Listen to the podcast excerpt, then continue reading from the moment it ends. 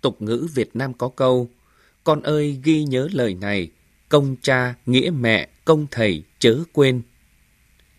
Câu tục ngữ gian dạy mỗi con người phải biết ghi nhớ công ơn cha mẹ, nhớ ơn người thầy đã dạy dỗ, mở ra chân trời mới cho mình.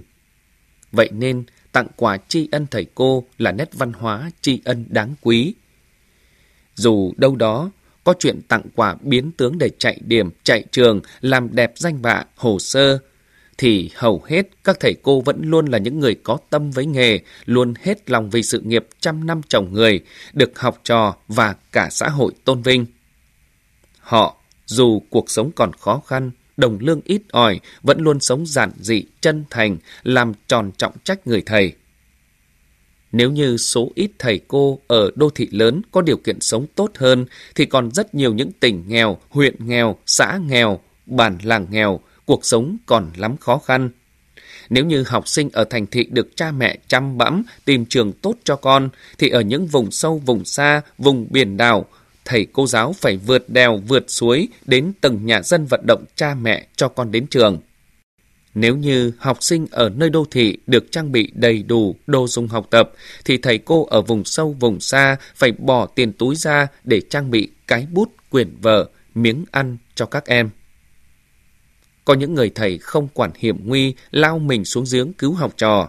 Có thầy hiệu trưởng lặn lội đánh lưới bắt cá để cải thiện bữa ăn cho học sinh nội trú.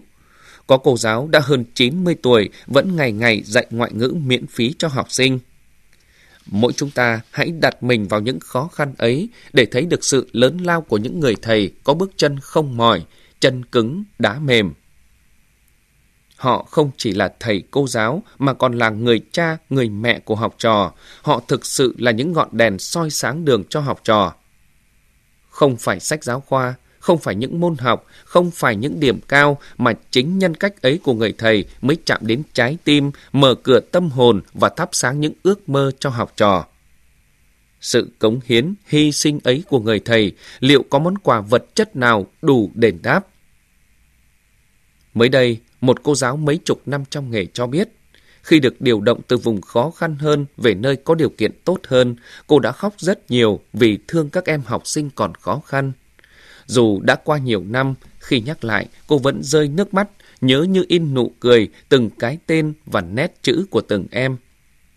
Điều lạ lùng là dù yêu học trò đến vậy, nhưng từ rất nhiều năm nay, cứ đến dịp 20 tháng 11, cô lại đóng cửa đi xa. Cô không muốn các con phải bận tâm tặng quà, bởi với cô, món quà lớn nhất chính là thành tích học tập tốt của các em, giúp các em trở thành người tốt, người có ích cho gia đình và xã hội. Lịch sử đất nước ghi nhận sự cống hiến của những người thầy cô như thế. Chất lượng dạy và học góp phần quyết định tương lai của chính các em học sinh. Chất lượng đào tạo nguồn nhân lực là yếu tố quan trọng nhất quyết định sự thành bại của một quốc gia. Trong sự nghiệp phát triển nguồn nhân lực ấy, vai trò của người thầy đóng vai trò quyết định. Đảng, Nhà nước luôn quan tâm đến sự nghiệp giáo dục và các nhà giáo, song rõ ràng là đời sống của thầy cô ở nhiều nơi vẫn còn khó khăn.